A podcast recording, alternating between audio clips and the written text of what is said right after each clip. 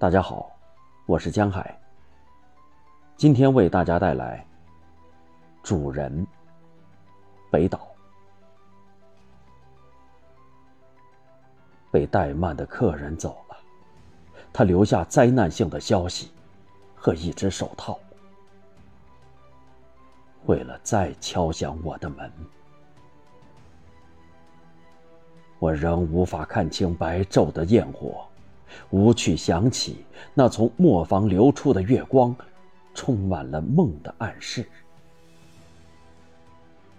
相信奇迹吧，奇迹就是那颗墙上的钉子。我的影子在试，钉子上摇晃的衣服是我最后的运气。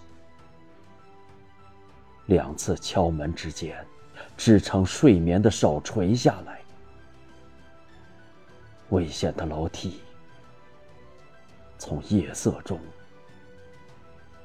显出轮廓。